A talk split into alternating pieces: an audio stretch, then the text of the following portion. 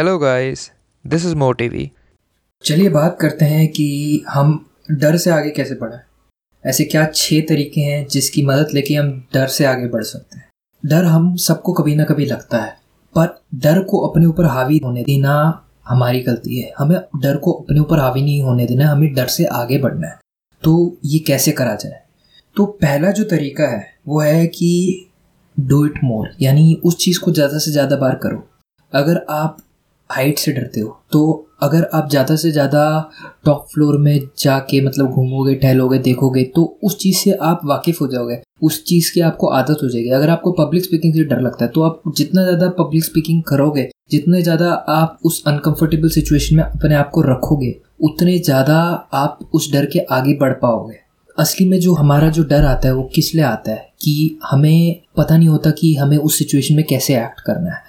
डर से हमें बेचैनी होती है अंदर ही अंदर। हमें अनकंफर्टेबल फीलिंग आती है। ये सारी चीज़ों को ख़त्म करने का एक तरीका है कि उस चीज़ को ज़्यादा से ज़्यादा करो। जितना ज़्यादा आप करोगे, उतने ज़्यादा वो चीज़ आपके कंफर्ट जोन में आ जाएगी। दूसरा है कि कॉन्शियस मत हुए कुछ लोगों को डर इसलिए रखता है कि वो इस चीज़ से कॉन्शियस हो जाती है, इस चीज़ से जागरूक हो जाते हैं कि दुनिया क्या सोचेगी, ये दुनिया मेरे को देख रही है, ठीक है? अगर आप कोई नई चीज़ करने जाते हो और अगर आप सोचो कि यार लोग क्या कहेंगे तो आप वो चीज़ नहीं कर पाओगे संभावक है। आपको दूसरों के प्रति कॉन्शियस नहीं होना है। आपको अपने ऊपर विश्वास होना चाहिए कि आप जो भी कर रहे हो सही है। अगर गलत भी हुए तो आप गलती मान के कुछ ना कुछ सीख जाओगे।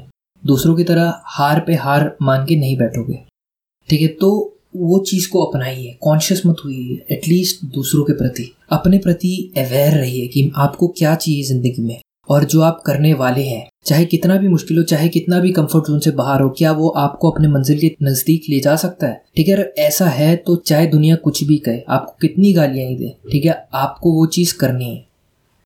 तीसरी चीज़ है, तैयारी कीजिए। अच्छे से तैयारी कीजिए उस चीज़ के लिए जो आप करने वाले हैं। एक रीज़न है कि क्यों हम नर्वस फील करते हैं या हमें डर लगता है कि हम प्रिपेयर नहीं होते। अगर आप टेस्ट बिना पढ़े जाओगे तो ये मामूली बात है कि आपको टेस्ट देते समय थोड़ा डर लगेगा, यार फेल तो नहीं हो जाऊँगा। पर अगर आपकी अच्छी तैयारी है तो आप भी कॉन्फिडेंट रहोगे।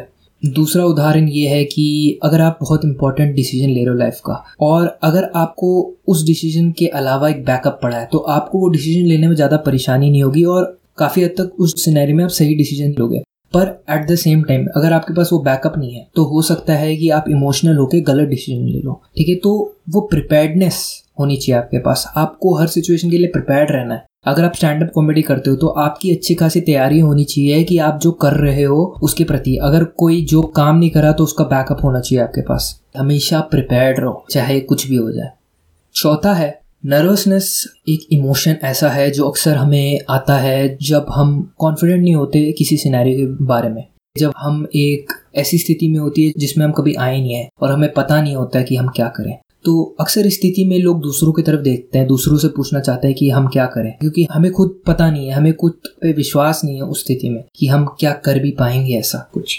सो so, एक चीज़ आप जब नर्वस स्थिति में कर सकते हो नर्वसनेस को आप एक्साइटमेंट मान के चल सकते हो। अब ऑलमोस्ट ऑल स्पीकर्स कभी ना कभी नर्वस फील करते हैं ठीक है? तो उसको सुधारने के लिए जो ज़्यादातर स्पीकर हैं टोनी रॉबिन्स हो गए संदीप महेश्वरी हो गए ठीक है वो क्या करते हैं कि इसको नर्वसनेस नहीं इसको एक्साइटमेंट की तरह लेके चलते हैं। ठीक है, मेरे में इतनी एनर्जी आ गई है, ऐसा बोलते हैं। उसको पॉजिटिव कन्वर्ट करते हैं और ये चीज़ आप भी कर सकते हो। सब कुछ सोच पे डिपेंड करता है।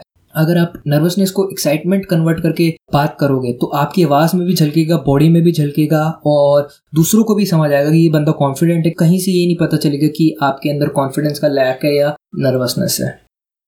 पांचवा है कि अपने रियलिटी के ऊपर कंट्रोल लो। ज़्यादातर लोग इस दुनिया में अपनी रियलिटी पे कंट्रोल नहीं लेते हैं। अगर कुछ चीज़ हो रहा है तो वो विक्टम कार्ड प्ले कर देते हैं, मैं तो विक्टम हूँ। आपको विक्टम कार्ड नहीं प्ले करना है। आपको अपनी ज़िंदगी की पूरी रिस्पॉन्सिबिलिटी नहीं है। जो भी चीज़ भी हो रही है आपकी ज़िंदगी में, वो आपकी वजह से अच्छी चीज़ हो रही है तो आप जिम्मेदार हो। गंदी चीज़ हो रही है, आप जिम्मेदार हो। दूसरों पर उंगली दिखाना बंद करिए। सारी ज़िम्मेदारी अपने ऊपर लीजिए। अगर आप कोई शो करने जाते हो या कोई परफॉर्मेंस देने जाते हो और वो परफॉर्मेंस अच्छा नहीं जाता है तो जो आपकी ऑडियंस है, उस पर मत लगाइए कि ऑडियंस मेरी समझ नहीं पाई। आपकी गलती है कि आप ऑडियंस को समझ के ऐसा कुछ परफॉर्मेंस नहीं दे पाए, जिसकी वजह से ऑडियंस को भी अच्छा लगे। तो ये सारी प्रिपरेशन आप करके जाइए। चाहे कुछ भी करें एग्ज़ाम हो स्टैंड अप कॉमेडी हो टीचिंग हो सिंगिंग हो, कुछ भी हो, कि आपको प्रिपेयर्ड रहना है। आपको ज़िम्मेदारी लेनी है पूरी। छठा है सोचिए कम एक्ट ज़्यादा कीजिए, काम ज़्यादा कीजिए। अब बहुत सारे लोग किसी चीज़ को परफेक्ट बनाने के लिए, किसी चीज़ों को कामियों से रहित बनाने के लिए क्या करते हैं? सोचते रहते हैं, सोचते रहते हैं, सोचते रहते हैं। उस सोच में फंस जाते हैं। कहते हैं कि यार मैं करूँगा करूँगा, करूँ, पर वो करते नहीं है, वो सोच में ही रह जाते हैं। तो एक रियलिटी है, जब तक आप चीज़ बनाओगे नहीं, जब तक आप चीज़ दूसरों को दिखाओगे नहीं, लोग उसे जानेंगे कैसे, वो फेम कैसे आएगी, वो सक्सेस कैसे आएगी। तो सोचो कम एक्ट ज़्यादा करो। एक डेडलाइन रखो कि मैं एक हफ़्ते में इतना काम, इतने परफॉर्मेंस करूँगा या इतनी चीज़ें करूँगा। उसको जल्दी से जल्दी लोगों के पास ले जाके दिखाओ फीडबैक लो। फीडबैक के हिसाब से चेंजेस लाओ। चेंजेस को इम्प्लीमेंट करो। देखो कि लोगों को अब पसंद आ रहा है कि नहीं। ज़्यादा से ज़्यादा अपने गोल्स की तरफ़ एक्शन लो। सोचते मत रहो बस। बहुत बहुत धन्यवाद इस ऑडियो को सुनने के लिए। अगर आपको मेरा काम पसंद है तो प्लीज़ मुझे फॉलो कीजिए। मेरे चैनल को सब्सक्राइब कीजिए। और अगर आप चाहते हैं एनिमेटेड वीडियो देखना इसी बुक समरी की तो लिंक जो है वो डिस्क्रिप्शन में है, उसको फॉलो कीजिए। Thanks for listening